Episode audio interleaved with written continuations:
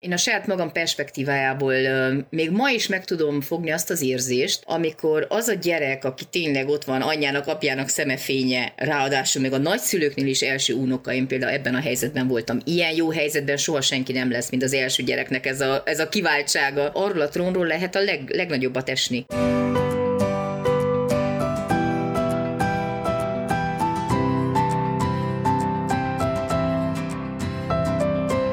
Sziasztok és boldogan éltek podcast, ami olyan szempontból is formabontó, hogy ez az adás úgy alakult, hogy az előző kettőnek a folytatásaiát korábban még nem csináltunk, hogy egy témát nem két, hanem három adáson keresztül viszünk.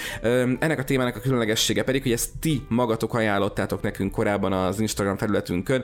Tabuképzés, titkok, családi titkok, családi tabuk. Ezekről beszélgettünk az elmúlt két részben viszonylag részletesen. Dr. Kárár Anna Máriával, akivel folytatjuk ebben a részben is a család családi tabu képzést, illetve néhány még ki nem fejtett tabut. Szia Anna! Szia István, köszöntöm én is a hallgatóinkat. És akkor egy kis gyors visszatekerés, hogyha valaki lemaradt volna az előző részekről, honnan indultunk, megbeszéltük, hogy egyáltalán mit, jelent, mit jelentenek a tabuk, hogy feltétlen miért rossz dolog valamit titkolni, hogyan lehet feloldani ezeket a tabukat, és ugye itt elhangzott az a, a varázsmondat részedről az előző két részben többször is, ugye, hogy mesélhetővé tétel. Ugye ez az egyik kulcs a tabuknak a, a feloldásában, hogy mesélhetővé lehetővé kell őket tenni. Aztán néztük, hogy mik azok a területek, amik tabuk lehetnek. Itt sokszor emlegettük a zöld mesepszichológia könyvedet, ami a második mesepszichológia könyv volt, és azt beszéltük, hogy ezt talán majd meg is lehet nyerni. Igen, igen, igen, azt megígértük. Most ez az adás után akár elindíthatjuk. És mire ez az adás kimegy, addigra már lehet, hogy menni fog a játék. Ezt most még ebben a pillanatban ugye nem tudjuk, mert ugye előgetünk, kicsit előre dolgozunk, de ugye a zöld mesepszichológia könyvet azt nyerni is lehet, majd úgyhogy érdemes a facebook.com per és boldogan éltek, illetve az instagram.com per és boldogan éltek felületen követni bennünket, mert ott fog menni a játék. És ugye ez azért is beszéltünk sokat erről a könyvről, mert hogy annak idején azt mondtad, hogy ebben a könyvben gyűjtögetted össze, hogy mik azok a tipikus úgymond területek a családban, amikkel nehezen tudnak mit kezdeni a szülők, ha úgy tetszik, tabukká válhatnak a családban. És ugye itt a legkeményebb résszel kezdtünk, rögtön immediás lesz az elsőben, veszteség, halál, gyász, temetés, szexualitás, testiség, otthoni mesztelenkedés, aztán következő részben a világ dolgai és amik körülöttünk vannak, ott kicsit az aktualitások felé fordultunk. Mit kezdjünk a gyerekkel, hogyha ö, háborúról kérdez bennünket? Ö, hogyan kezeljük például a Covid helyzetet, ami a csapból is ömlik, mindenkire, egy gyerekre is nem tudjuk megvédeni tőle, tehát hogy mit kezdjünk a világ azon dolgaival, amitől mi azt gondolnánk, hogy esetleg védeni kell a gyereket, de nem tudjuk, illetve az anyagiak és a pénz tabusítása, ugye ezzel kapcsolatban jött is egy pár ilyen viccesebb családi sztori mindkét oldalról, ugye ezeket tárgyaltuk már ki. Ez tehát a harmadik része családi tabukat boncolgató adásunknak, amelynek készülését a Podcast Pioneers a Vodafone sokszínű tartalmakat népszerűsítő programja támogatja, amit ezúton is köszönünk. Akkor kezdjünk is bele, igaz Anna? Igen. Sokszor emlegetett testvér dolog. Testvérféltékenység, testvér érkezik a családba. Emlékszem én egyszer, amikor még szerintem az infuzívos interjúkra készültünk, akkor eh, néztem veled egy másik beszélgetést, ahol ez tök jól illusztráltad, hogy milyen, milyen egy, először nézzük meg azt a részt, amikor a, a kis testvérnek ér, amikor a testvérnek érkezik egy kis testvér, tehát csak bejön a kis jövevény a képbe. Ugye induljunk innen, aztán majd megyünk szépen tovább. És te úgy illusztráltad ezt a helyzetet egy kisgyerek szemszögéből, mintha apuka hazavinne egy új anyukát, és próbálna elmagyarázni a meglévő anyukának, hogy milyen jó lesz ez mindhármuknak. Igen, erre emlékszem, hogy ez volt a példám, hogy, hogy a gyerek szemszögéből, hogyha empatikusak akarunk lenni, és valahogy meg akarjuk érteni egyáltalán azt a trónfosztottság érzését, az tényleg ahhoz hasonlítható, amikor az apuka bekopogást, és azt mondaná, hogy drágám, hoztam neked egy új asszonyt, hát gondold el, milyen jókat fogtok kávézni együtt, megoszlik a házi munka, együtt milyen őszinte a mosoly, nem? Milyen őszinte lett. Meg hát persze, igen, meg persze más egyéb dolgokat is meg kell osztani, például a gardrobot, vagy a francia ágyat, de hát ez semmi, mert hát ez minden majd jól fog alakulni. Igen, tehát ez a trónfosztottság, igen, ez egy nagyon-nagyon jó szó volt rá. Gondold el, és, és tényleg én a, én a saját magam perspektívájából még ma is meg tudom fogni azt az érzést, amikor az a gyerek, aki tényleg ott van anyjának, apjának szemefénye, ráadásul még a nagyszülőknél is első unokaim például ebben a helyzetben voltam. Ilyen jó helyzetben soha senki nem lesz, mint az első gyereknek ez a, ez a kiváltsága. Ezt akartam mondani, de az én lányom, hogy pont ilyen helyzetben van. Igen, tehát hogy azok a gyerekek, akik ugye első gyerekek, meg, meg első unokák is mindkét oldalról, arról a trónról lehet a leg, legnagyobbat smetešný. Mert hát egyszerűen nem is értő, mi történik. Én négy éves voltam, amikor a tesóm megszületett, és emlékszem, amikor becsődült a teljes rokonság, meg körbeálltak Attilának a bölcsőjét, és, és akkor nézegették meg, hogy kire ütött ez a gyerek, meg milyen volt a szülés, és emlékszem konkrétan arra az érzésre, hogy én végignéztem magamon, hogy én láthatatlan lettem, vagy, vagy most mi az, ami történt velem. Mert az én nagymamám, aki mindig nekem hozott csokit, meg édességet, meg engem babusgatott, most hirtelen nem velem foglalkozik, hanem ezzel a kis betolakodóval, akinek még ráadásul a nevét is megváltoztatták. Tehát ezen voltam szerintem a legjobban felháborodva, mert Emese Réka kellett volna legyen a testvérem, és született egy Attila. És emlékszem, mentünk apummal a szülészetre, és az ablakban lehetett csak beszélgetni, akkor nem engedtek be látogatni, de anyuka, miért változtattátok meg a testvéremnek a nevét?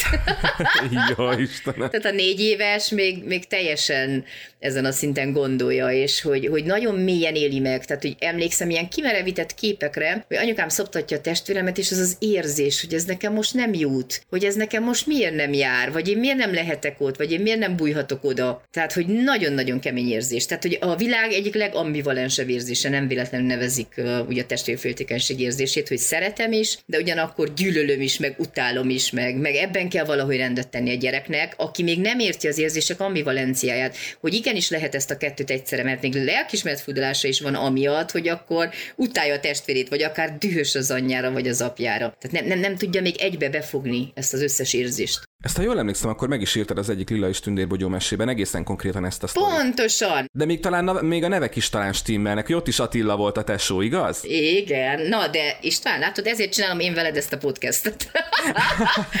Mert amúgy, amikor akkor beszélgettünk a, az Impulzív magazinos, az a lélek jelenlétes podcast. A jelenlétes, tudod? igen. Amit fölfejtettünk, hogy az tavaly nyáron volt. Azt hittük, hogy sokkal igen. régebben, de nem, az tavaly nyáron igen, volt. Tavaly igen, tavaly nyáron volt. Na, és emlékszem, hogy akkor, amikor te kérdezgettél, tehát olyan kérdéseket tettél fel a könyvbe, meg bármi, mondtam, soha senki az életbe, mert tudod, nagyon sokan így felszínesek, hogy mit tudom én, és miért fontosak a mesék, és miért kell mesélni a gyereknek, és akkor miért jó, ha mesélünk, és akkor már mindenhol ugyanazokat a kérdéseket hmm. kapod, akkor egyszer csak, mikor valaki ezt mondja, hogy ez abban a mesében pont így volt, na ez már valami.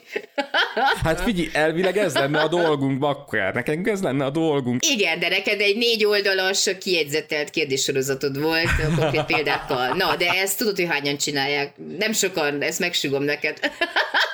Igen, tehát hogy ez benne volt az egyik Lila és Tündérbogyó mesében, és ebből gondoltam egyébként, hogy ez egy nagyon-nagyon fontos téma, mert hogy gondolom, amikor az első mesepszichológia könyvet összeállítottad, akkor nyilván úgy állítottad össze az abba került sztorikat, hogy azok az ilyen úgymond legalapvetőbb dolgok, nem? Mint hogyha valaki a kezébe fog, akkor ilyen történeteket, ilyen helyzeteket, ilyen úgymond szituációkat lásson, vagy kapjon valamiféle vonalvezetőt, majd a saját életében ezekhez a szituációkhoz, jól gondolom? Igen, mert hogy amikor az első tíz mesét megírtam, akkor az az én gyerekkori élményeimből táplálkozik. Tehát, hogy az, amikor tényleg elszöktem otthonról, és nagyapámmal még borotválkozott, kimentem, és akkor megölelgettem a kutyát, a kakukkosóra, ahova mindig fel akartak engem emelni, a megyleves, amit mindig meg kellett enni, a, amit végül sose szerettem, és akkor az hogy lehetett kicselezni, a veszekedések, a konfliktusok a tesommal, a paplan, ami ugye megvédett a félelmektől, meg a szorongásoktól, meg a fakanalas boszorkánytól, tehát ezek mind-mind az én élményeim, amik önéletrajzi emlékek szintjén, még akár így 40 pluszosan is megmaradtak. Tehát ezek nagyon meghatározó élmények gyerekként, és szerintem mindenki kap legalább 10 ilyen pontot az életében, amit vissza tud idézni, és hogyha testvére született, akkor szintén a körül is vannak ilyen önéletrajzi emlékcsoportok, a veszekedések, a konfliktusok, az együttműködések, amikor már szövetkeznek ugye egymással, amúgy olyankor kell megveregesse a szülő a saját vállát, mert hogy azt jelenti, hogy ha ellene, ugye közösen idegesítik a gyerekek őt, akkor azt jelenti, hogy az már egy jó testvérkapcsolatnak a jele. De ugye ez mindig természetes, és ez olyan érdekes, hogy most, amikor lementem, hogy hozzak egy pohár vizet, lent van a lányom, és mi most, tehát, hogy ritkán van az, hogy mi ketten a férjemmel külön megyünk el, de most egy ilyen szakmai találkozó van, és mind a két gyerek külön-külön lesz, az egyik a, a nagyobbik lányom a barátnőmnél, és a kicsi lányom az apukámmal. És akkor lesz egy közös programjuk, elmennek az állatkertbe. És akkor mondom most lent Lillának, hogy de amikor az állatkertbe mennek, akkor viselkedjenek rendesen, meg ne veszekedjenek. És azt mondja Lilla, hogy tudod, anya, ezek olyan lányos dolgok, összeveszünk, kibékülünk, összeveszünk, kibékülünk, és a gyerekeknek ez mennyire természetes, és ez tényleg így van, hogy ez az életrendje, miért csinálunk mi belőle akkora problémát? Hát felnőttként is ugye ugyan ugyanezekben a sztorikban vagyunk benne, hogy néha összeveszünk, utána kibékülünk. Tehát, hogy miért kellene kiiktatnunk a testvérféltékenységet, miközben az is egy ugyanolyan kapcsolat, mint az összes többi. Egyébként ez nagyon-nagyon sok élethelyzetben egy akkora igazság, hogy, hogy sokszor, amikor ilyen nagyon-nagyon túl gondolná dolgokat, akkor tényleg fordulja ahhoz egy benned élő gyerekhez, ugye, akiről beszéltünk is egy korábbi részben, és hogy, hogy, hogy ő mit gondolna, vagy ő hogy látná, vagy ő hogy cselekedne, annyira bölcs útmutató tud lenni, akkora segítség tud lenni, hogyha tényleg az ember így egy gyermek szemével irányul ilyen konfliktusokra. Mert hogy egyébként, amire említést is tettél, ugye a szülők abszolút hajlamosak erre, hogy megszületik a gyerek és a, a, a testvér, és akkor ott onnantól minden legyen a helyén, hogy ez a nehogy csépeljék egymást, nehogy ne szeressék majd egymást, nehogy majd rossz tesók legyenek, nem? De szerintem ezek meg valahol ilyen ösztönből jövő félelmek, tehát ezért szülőket se lehet elítélni, mert hogy nyilván most ezért beszélgetünk erről, hogy ők is tudják, hogy ez részükről, ezek a félelmek részükről teljesen normálisak, de aztán az, hogy nem egy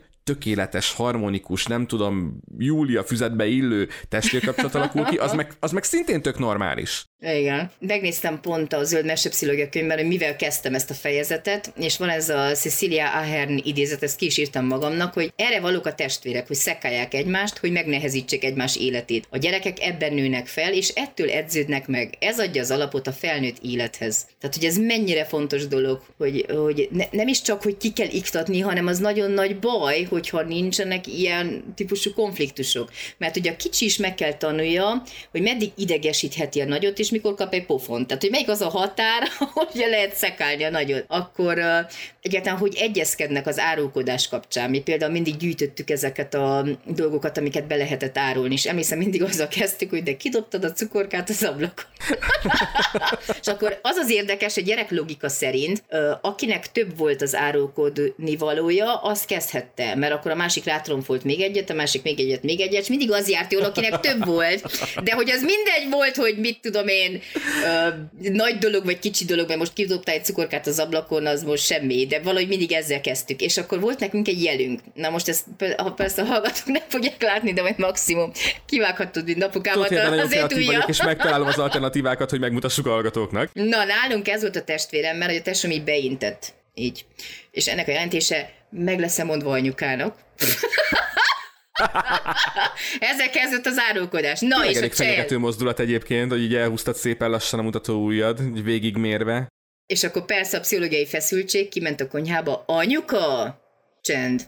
Csak azt akarom mondani, hogy nem tudom mi. akkor végül nem árult be, de folyamatosan stresszbe tartott. Na de az az érdekes, és ez egy tényleg nagyon jó sztorink, ezt az esküvőnkör is felemlegettem, hogy Nekem ugye ezt nem tudom, mondtam, hogy cilinderes lencsém voltak, tehát hogy én, tehát az egyik szemem három és feles pluszos volt, a másik pedig majdnem ötös. Nem, én, nem, kicsi nem. Korom, én kicsi koromtól, szerintem ilyen két és fél három éves koromtól jártam szemtornára, és akkor leragasztották a szememet, meg csepegtettek, meg szemtengelyferdülésen volt, és nagyon-nagyon sokat kellett hordjanak engem a szemészetre, és kommunizmus ideje alatt olyan szemüveget ugye vásárolni, aminek még ráadásul rugos volt a vége, és akkor be voltak csiszolva a lencsék, az nem tudom hány ismerős, és nem tudom hány szálat meg kellett mozgatni, na és végre megvolt az a szemüveg, tudod, az a, emlékszem, Csehszlovákiából hozták, az a rugós a vége, hogy rá kanyarodik a füledre, és nem esik le. Tehát igen, az igen, egy, jól, nagyon profi volt akkor. Na és akkor lett meg azon a héten a szemvegem. Olyan pufot kaptam a tesomtól, valahol a lépcsőházba felül valamin összeveszekedtünk akkor is, hogy a szemüveg lepattant a fejemről, és tudod, a korlátoknál ott pont kiesett középen, és kicsi kanállal szedtük össze a földszinten. Na, ezt tudtuk, kész, vége, ez már nem az, hogy kidobtad a cukorkát az ablakon, itt már a fejedet leszedik, és akkor képzeld el, hogy ameddig a szüleim hazajöttek, ugye mi sokszor voltunk délelőttönként egyedül, mert egy ideig ö, váltásban dolgoztak a szüleim, utána mind a ketten délelőttösök voltak, uh-huh. még a nagyszüleim is dolgoztak, és még a dédszüleim is dolgoztak akkoriban, mert akkor fiatalok voltak mindannyian, és amire hazajöttek a szüleim a, a munkából, Addigra azt mondtuk, hogy én megbotlottam, és hogy, hogy nem, kipattant a szemüveg a fejemről, és eltört. És képzeld el, hogy esküvőm napján mondtuk el ezt a szüleimnek hogy ez Aztán. így történt. Esküvőm napján 25 évesen tudták meg ennek a sztorinak a lényegét, és hogy emlékszem, tudod, van az a jelenet, amikor el kell búcsúzni a családottól, a testvérettől, és nem Igen. tudom, valahogy ez az élmény jutott eszembe, hogy mi nagyon sokat veszekedtünk, nagyon sokat verekedtünk, tehát hogy nagyon viharos testvér kapcsolatunk volt, de utána pedig annál jobb lett, mert ezeket a meccseket ö, lejátszottuk azelőtt, és hogy nagyon, ö, tehát volt rengeteg olyan pont, amikor nagyon jó szövetségesei voltunk egymásnak, tehát az intenzív vita, meg a dű kettő mellett nagyon-nagyon erős szövetségi kapcsolat is alakult ki, de pont amiatt, hogy a szüleink nem állították ezt le. Na, ezt akartam kérdezni, mert ezt hogyan alakul ki? Tehát azt szokták mondani, ugye, hogy, hogy jó, igen, ez egy nagyon romantizált kép, hogy megfogan a gyermek a pocakomban, és én abban a pillanatban anyuka vagyok, me- me- meglátom pozitív tesztet a feleségemnél, és én abban a pillanatban már apuka vagyok, és a fenét. Tehát, hogy nem, tehát, hogy hazaviszed a gyereket, nézed azt a kis bömbölő kis póját, és nézed, hogy na, ő mostantól velünk van, és akkor így elkezdesz szülővé válni, vagy legalábbis én nagyon sok embertől hallottam, hogy, hogy, ez a én született anya, meg született apa vagyok, ez nem igaz. Tehát, hogy belenőttem ebbe a szerepbe, és belefejlődtem ebbe a feladatba, hogyha úgy tetszik. És én azt gondolom, hogy egyébként testvérnek lenni is valamilyen hasonló folyamat. Tehát nincs olyan, hogy hazaviszem a kistesót, és onnantól a, a nagy tesó nagy tesó lesz. Tehát ő onnantól, ahogy mondtad, első stádiumban úgymond egy trónfosztott gyermek, ami teljesen normális, és neki ebből kell aztán bele úgymond nőnie a nagy tesó szerepébe, ami aztán egy megint másik kupac, hogy a nagy tesósággal mi minden járna, de egy, erről a változásról beszél nekünk egy picit kérlek. Igen, ez nagyon érdekes, ahogy mondod, hogy belenősz ebbe a szerepbe, hát mi történetesen belecsöppentünk. Az is majd egy témánk lesz, ugye maga az örökbefogadás, meg amikor Igen, kapsz készen egy gyereket, így, így a kezedbe. Mert hogy onnan akarok kiindulni, hogy az nagyon érdekes a pillanat volt, amikor Lilla ugye két éves, két hónapos volt, amikor megérkezett Zsolna öt naposan, nagy barna haj, kicsi boncsicsi, benne egy fehér pólyába. Én filmezem az egész jelenetet, anyuka, aki meg akarja örökíteni a tökéletes pillanatokat. És akkor ugye Lilla alszik, tiszta romantika, le van téve mellé Zsolna, ő is békésen szuszog, is alszik, és akkor ugye Zsolna hozott ajándékot Lillának, kicsi könyveket, kicsi kockákat, hogy ugye ezt a testvérfértékenységet enyhítsük, és akkor Lilla felébred, megnézi Zsolnát a pólyába, és megkérdezi, hogy ezt ki hozta ide? Tehát ez az első kérdés. Mondom, én, én hoztam ide. Aztán ránéz Zsolnára, majd rám, és azt mondja, ez az én anyám. Tehát, hogy ez egy akkora mondat volt, hogy az a gyerek, aki végig is azt se tudta, mert hát ugye nekünk tényleg úgy csöppent be az életünkbe Zsolna, mondtuk, hogy nem majd lesz testvére, de mit tudta ő két éves, két hónaposan aha, lesz testvére, aha. de mégis ez volt a második mondata, hogy ez az én anyám. De ez látszott is rajta? Tehát ez nem az a vicces Persze. aranyos, hanem úgy látod rajta, hogy ezt most így atomkomolyan gondolja az a kis két éves. Az biztosan. Tehát, hogy úgy, és láttam rajta ezt az ambivalenciát is, hogy ő nagyon szereti, meg, meg Lilla egész életében anyukának készült. Tehát ő most is folyamatosan ezt mondja, hogy neki már alig várja, hogy legyen kisbabája, mondtam, mi haj Lilla, adjuk egy kicsit későbbre. De hogy ilyen babákkal jár meg, tehát hogy ő tényleg így anyuka szerepre készül, szerintem amióta megszületett. Tehát ugyanúgy imádta azt is, hogy az ölébe tegyem és babusgassa, és szerintem az egyik egyik leggyönyörűbb fotónk. Azt majd kitehetjük szerintem a felületre, azt, azt megmutatom azt a fotót, hihetetlen, hogy egy olyan gyönyörű pillanatot találtam el, hogy így a hajára süt a nap hátból, és ott vannak a kis lábai, és akkor fogja azt a kisgyereket, és az a, az a teljes átszellemülés érzés, hogy az most az ő testvére, tehát ugyanúgy megjelenik ez a rész is. Hogy ez egy hatalmas boldogság, ugye, azért mégis, hogy van testvére, de hatalmas félelem meg szorongás, és ez nem csak a gyerek részéről szerintem. Én tényleg akkor értettem meg azt, amit a szülők itt többször mondanak, hogy vajon a más második gyereket fogom úgy tudni szeretni, mint az elsőt. Utána persze tök fölösleges kérdésnek tűnik, mert nem, nem kell azt a szeretetet elosztani, de akkor ugye jön egy teljesen idegen valaki, és a másik gyerekkel már van egy történeted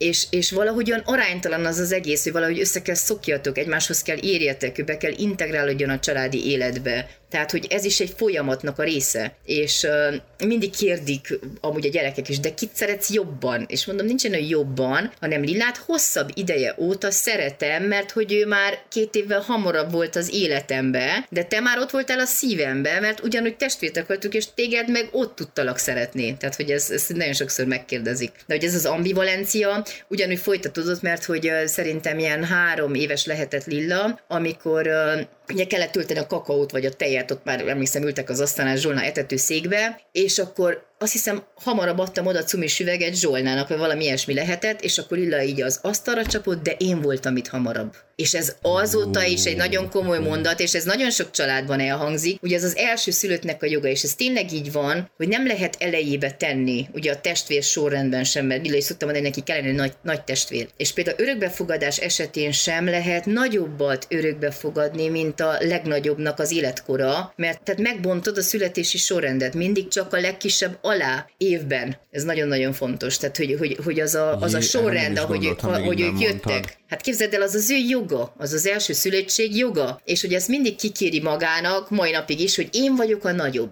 én voltam itt hamarabb, hogy, hogy neki ezek alapjogok, amik kiállnak. A kicsi pedig persze ezen frusztrálódik. De ez normális? Tehát ezt hagynom kell? Tehát ha én ezt szülőként tapasztalom, akkor ezt, ezt, ezt, ezt nem szabad így lenyomni benne, meg helyre, helyre tenni, hogy nem mert a nem, mert mindkettő, mert egyenlőek vagytok. E, tehát ez, ez végig meddig úgymond a, a, a családi dinamikának a rendje? Igen, igen, igen. Tehát van nagy testvér, van kicsi tesó. Persze a kicsi tesó ettől rengeteget frusztrálódik, mert hát ő örökli a ruhákat, aztán majd erre is visszatérünk, hogy, hogy felnőttként milyen dolgokat mondanak aztán el, hogy mik a frusztrációik, de hogy ez szépen helyre jön, hogyha ekkor nem kezdünk el ilyen osztályfőnökörákat tartani, hogy dereket szeretned kell a testvéredet. A legdurvább mondat, ami elhangzódhat az életben, hogy parancsba adjuk a szeretetet. A szeretet az egy lehetőség, és nem kell megparancsolnom neki, hogy ő szeresse a testvérét. És uh, ugye ott van a, a Lila és Tündérbogyó könyvnek a borítóján az a szív és benne tündérbogyó, na ez Lila születésének meg örökbefogadásának a története, meg amúgy egy kicsit Zsolnának is a története. Erről pont a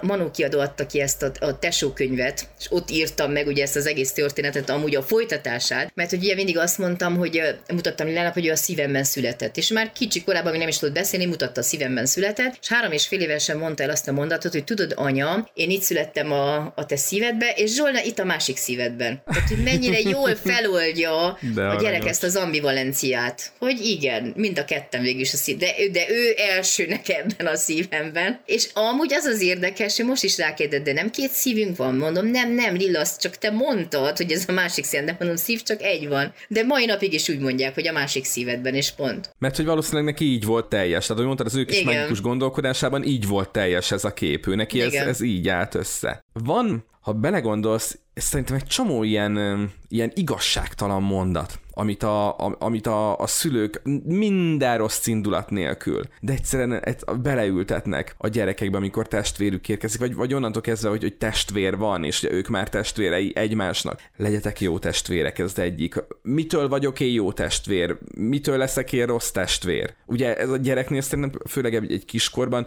egy nagyon trigger pont, nem, hogy én most jó vagyok, vagy rossz vagyok alapból nem hogy hogy vagyok minősítve. Igen, mert hogy ugye vannak ilyen kimondott, meg kimondatlan elvárások. Tehát valamikor nincs is kimondva, de akkor is azt szeretni, hogy jó legyen. Tehát mi az, hogy jó, örüljön a tesónak, ossza meg a játékait vele, tehát ez is egy, főleg, hogyha így egy neműek a gyerekek, és akkor ugyanaz a babok kell a másiknak is, meg ugyanaz a kis autó, meg szeresse.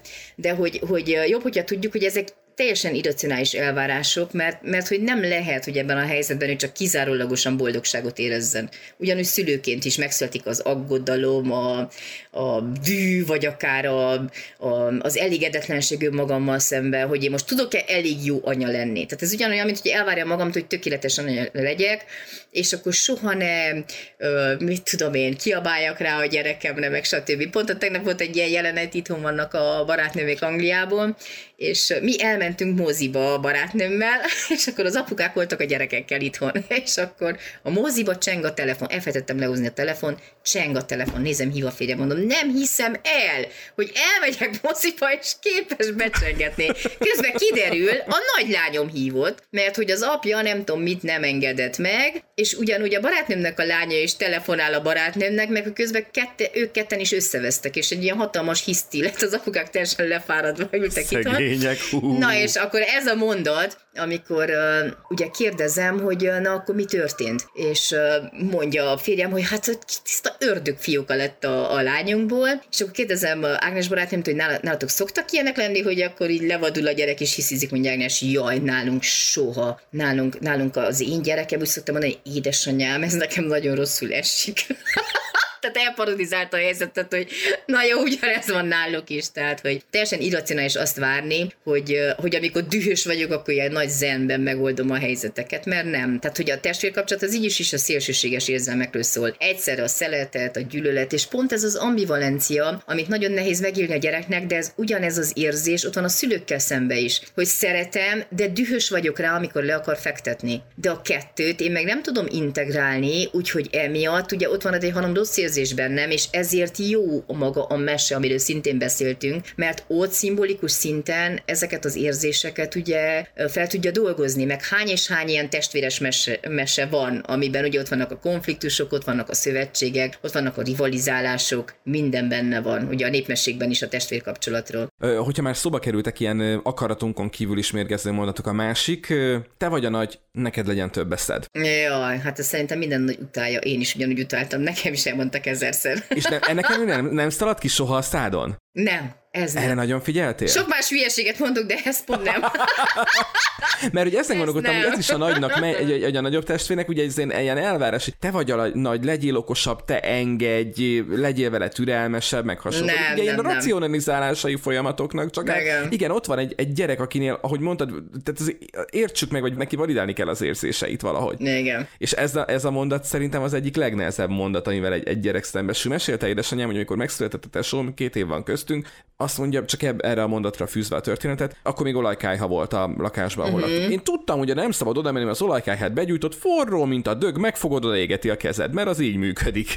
Az nem radiátor, az ott rendesen éget. És ahogy tanította a tesómnak, hogy nem menj oda, mert éget, oda mentem, megfogtam. Tehát, hogy ez, ez normális? Persze, teljesen. Hát ugye tapasztalati tanulás. De hát én nyilván tudtam, hogy az meleg, hát én megtanultam, amikor annyi idős Persze. voltam, mint ő. De amikor a tesónak azt mondták, hogy ne csináld, akkor a nagy, annak ellenére, hogy tudta, hogy, hogy az neki rossz lesz, mégis oda megy és megcsinálja. Hát igen, mert hogy akkor is, amikor te már tudod, még akkor is kipróbálhatod, ez a mágikus gondolkodásnak egyik velejárója. Én például, ezt emlékszel, az olvasásnál mondtam el, hogy a könyvet elolvastam még egyszer, hogy hát ha más lesz a vége is, meg voltam győződve, hogy lehet más a vége. De hát a könyv, ami le van írva, annak, hogy legyen más a vége. De ez gyerekként, tehát te a lelkedben rengeteg mindent felül tudsz írni. És akár még az is lehet, hogy te tudod, hogy megégetsz, biztatod a testvéret, hogy nyugodtan megérintheted.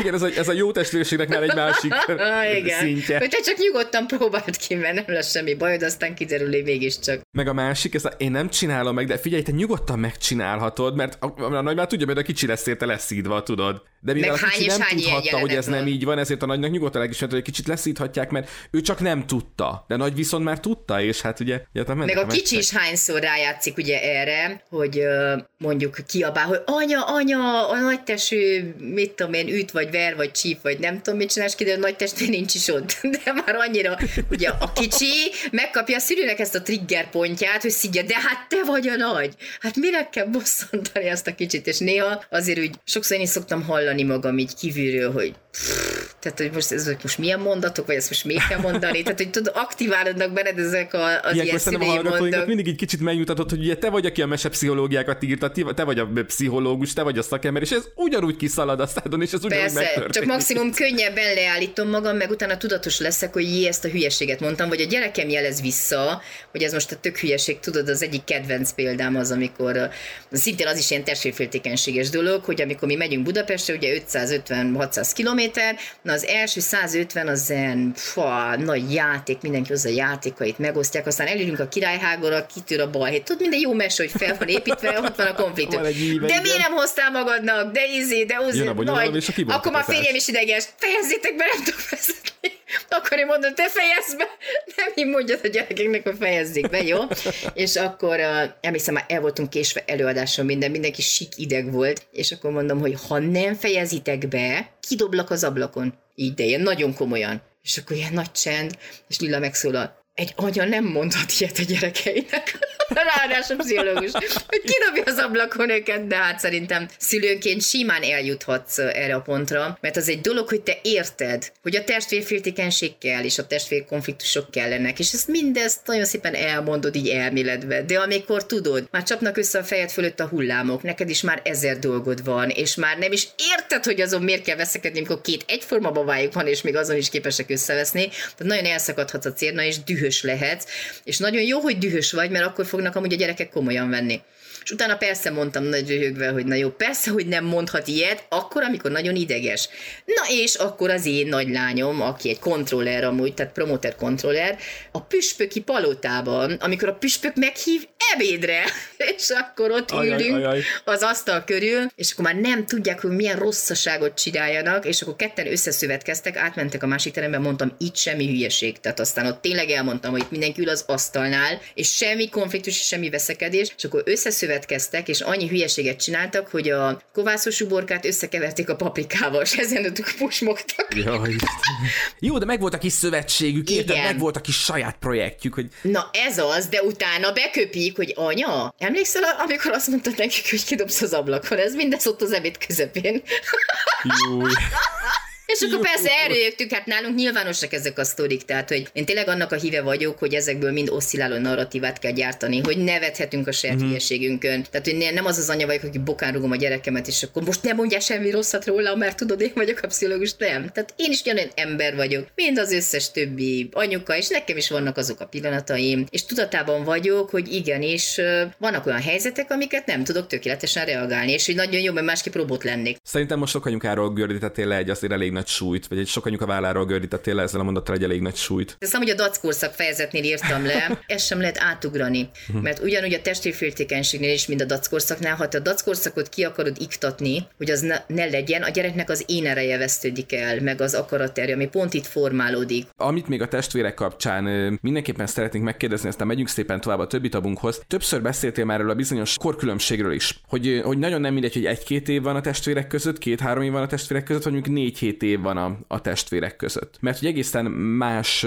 szintre emelkedik a, a nagy-kis testvér közötti viszony az évek tükrében, és ezt egyébként nagyon sok szülőt valószínűleg nyomja is. Tehát, hogyha mondjuk nem úgy jön össze a testvér, beszélhetünk örökbefogadásról, beszélhetünk akár szülendő gyerekről, hogy, hogy nem úgy jön össze a testvér, akkor mi van? Mi van, ha nem lesz két év? Mi van, ha négy év lesz? Mi van, ha, ha sok év van a testvérek között? Igen, nagyon sok családban rágörcsölnek, meg szoktak engem is kérdezgetni, de melyik a jó, tehát az a jó évszám? Tehát, hogy legyen kettő, vagy három, vagy négy, de mondtam, nincs ilyen, hogy jó vagy rossz, más. De ennyi, hogy tudni kell, hogy, hogy egészen más, amikor úgy nő fel a két gyerek, hogy az egyiket még pelenkázod, a másikat már pelenkázod. Tehát a két évnél szerintem ez a legnehezebb, amikor hát a nagy már nagy, de hát még végül is ő is kicsi. Ezt nem tudom, hogy érted -e. Tehát, hogy még alig szokott le a igen, cumiről igen, a igen. nagy, de a kicsi cumizik, hogy mind a kettőt kell pelenkáz egyszer, vagy mind a kettőnek nagyjából ugyanolyan igényei vannak, ameddig a nagy nem lép egy szintet, de hát hogy lépjen,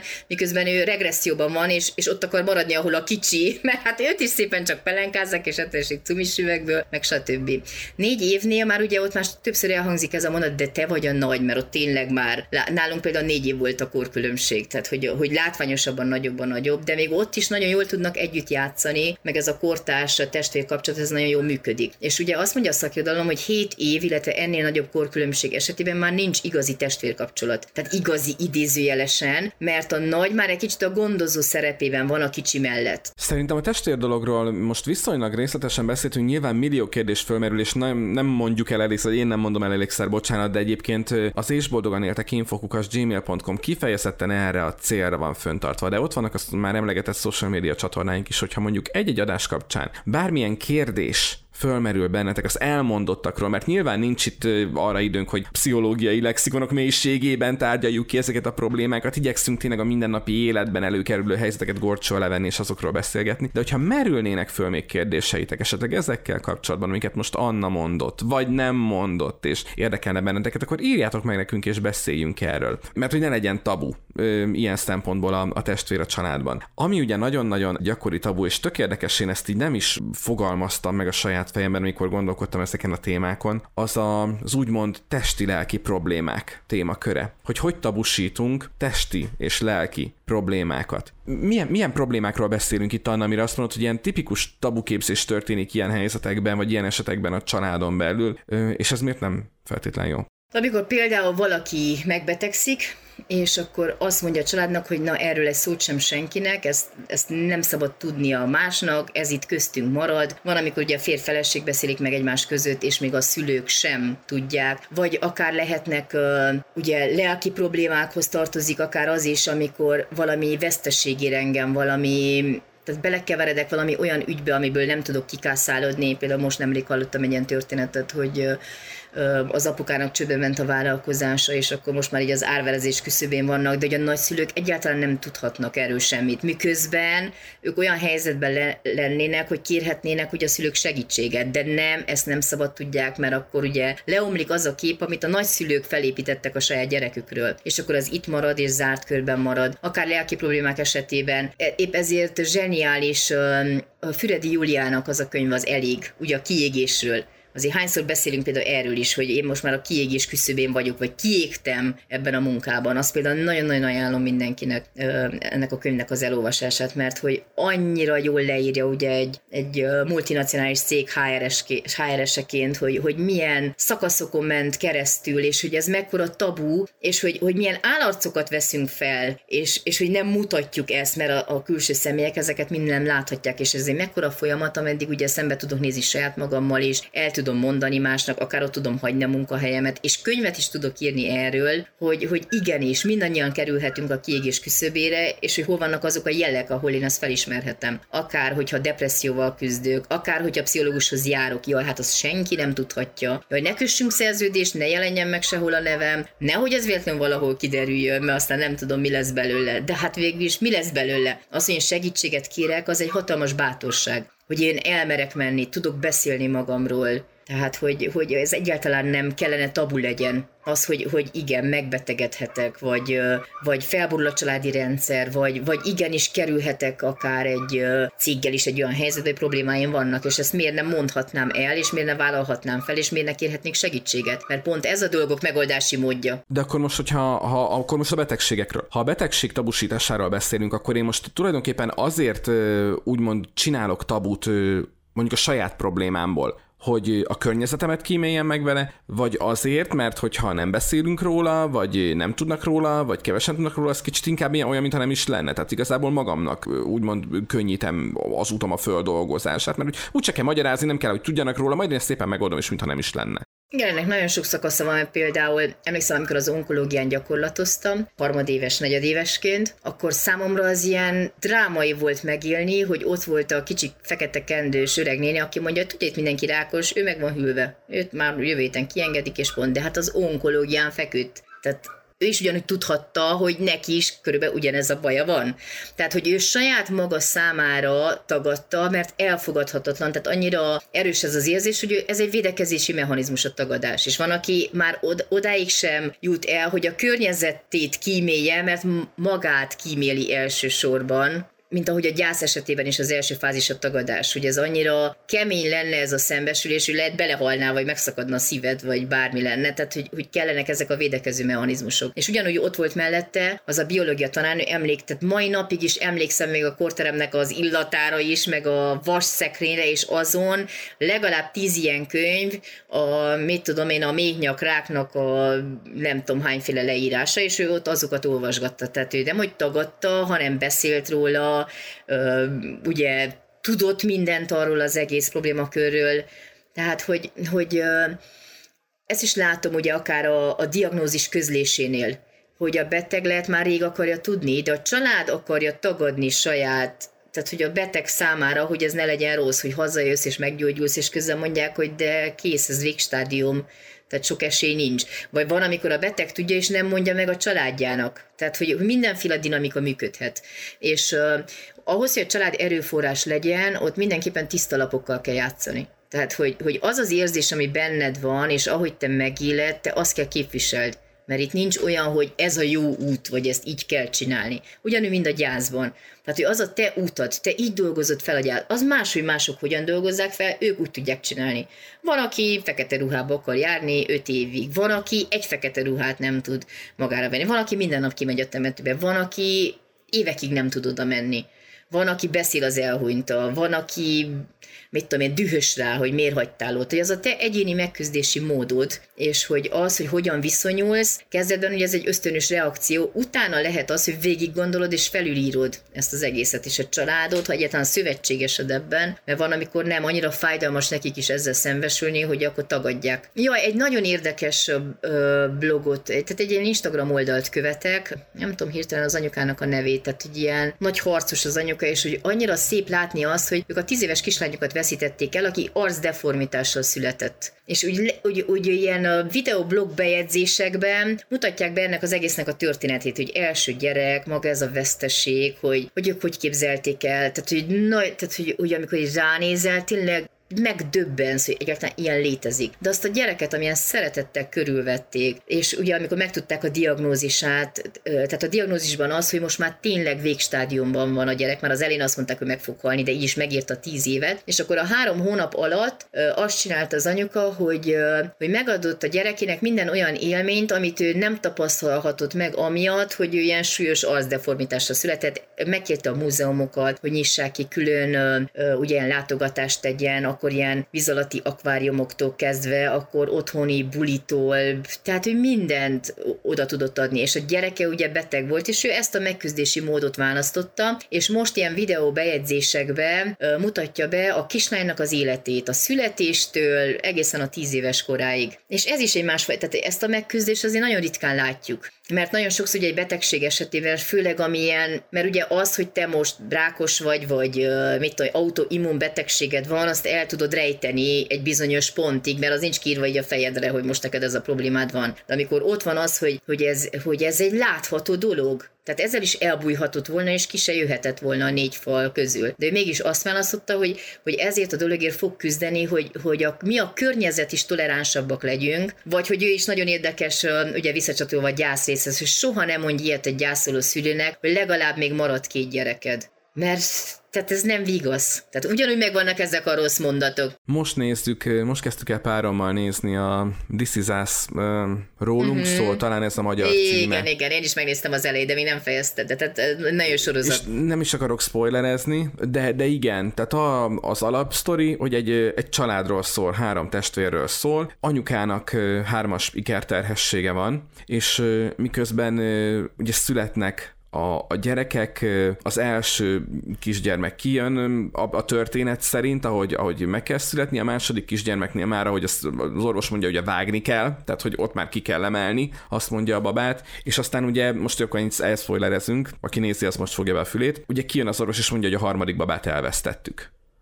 És ugye a sztorinak egy érdekessége, hogy ugye a- akkor kerül pont a kórházba egy másik ö, baba, akit meg ott hagyott az édesapja egy tűzoltóságnak a, a, a küszöbén, hogy, hogy kezdjenek vele valamit, mert ugye ő nem tudja vállalni annak a gyereknek a nevelését, mert éppen olyan élethelyzetben van, és hogy ő lesz a harmadik. Baba, az örökbefogadott lesz a harmadik, de hogy annak ellenére, és ez tök érdekes volt, pont tegnap láttam ezt a részt, hogy annak ellenére, hogy ott van a két egészséges gyereked, ugye három gyereket vártál, hármas terhességed volt. Három gyereket vittél haza, mert végül is számszakilag úgymond meglett a három gyerek, akit hazavittél, hogy nem tud megküzdeni a, az anyuka azzal, vagy nagyon küzd az anyuka azzal, hogy, hogy, hogy egy gyerek nincs, pedig meg se ismerte, nem is látta, a kezébe se fogta. De hogy ott van az a, ott van az, az elveszített gyerek így is. És az, az milyen trauma is, és nem magyarázatra, hogy hát ott van három szép gyereked, örülj neki. Pedig racionálisan lehetne, csak nagyon lelketlen. Teljesen emlékszem el az érzésre, ugye, amikor uh én is egy hármas sikerterhességet veszítettem el 8 hetesen, és akkor halt meg anyósom, meg apósom is.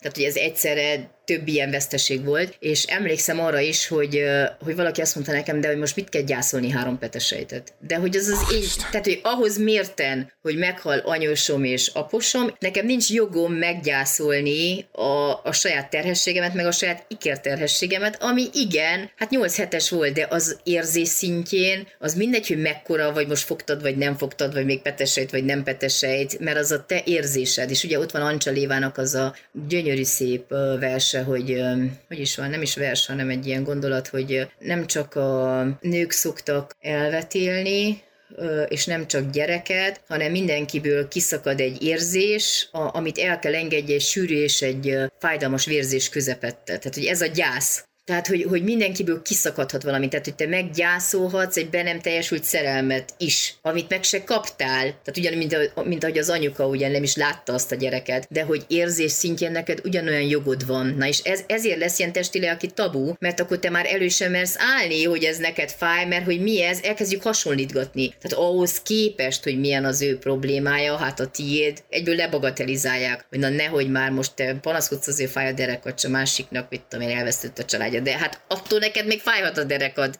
hogy hát, a körülötted bármi történik, nem? Hogy neked most az a problémád, és pont ez a lényeg, hogy mindennek helye van, tehát az az érzés az valid, ahogy te megélted, ahogy te most megéled, az is teljesen rendben van, és ugye az érzelmi én tudatosság az pont az, hogy ezeket az érzéseket integrálni tudom. Azt szoktad mondani, hogy mindig úgy beszéljünk, mint a sorozatok végén, hogy így hagyjuk a három pontot ott a mondat végén, hogy várják a folytatást. Igen. Ez most egy ilyen pillanat volt. Körbeértünk tehát a családi tabuk témakörével, legközelebb két hét múlva jövünk. Addig is a már emlegetett social media felületeken, e-mailben megtaláltok bennünket, hogyha bármilyen témában hozzászólnátok, véleményeznétek az elhangzottakat. Illetőleg az adásainkat megtaláljátok Spotify-on, Apple Podcast-en, Google Podcast-en, már a Deezeren is ott vagyunk, aki pedig böngészőben hallgat minket rss.com-on tudja, hogy az összes adás visszahallgatható. A Podpad alkalmazásban is megtaláltok minket, patreon.com per és boldogan éltek. Készül a köszönőkártyánk azoknak a patronálóinknak, akik már egyébként nagyon-nagyon szépen köszönjük, hogy nyolcan vannak. Kis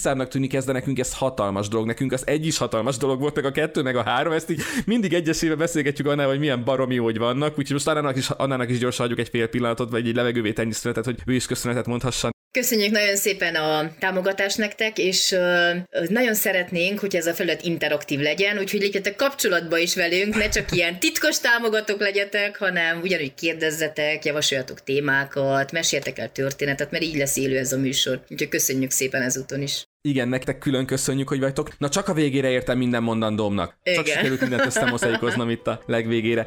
Köszönöm szépen, Anna, hogy ismét itt voltál. Köszönjük szépen, hogy ismét itt voltatok velünk. Szia, Anna, sziasztok! Sziasztok!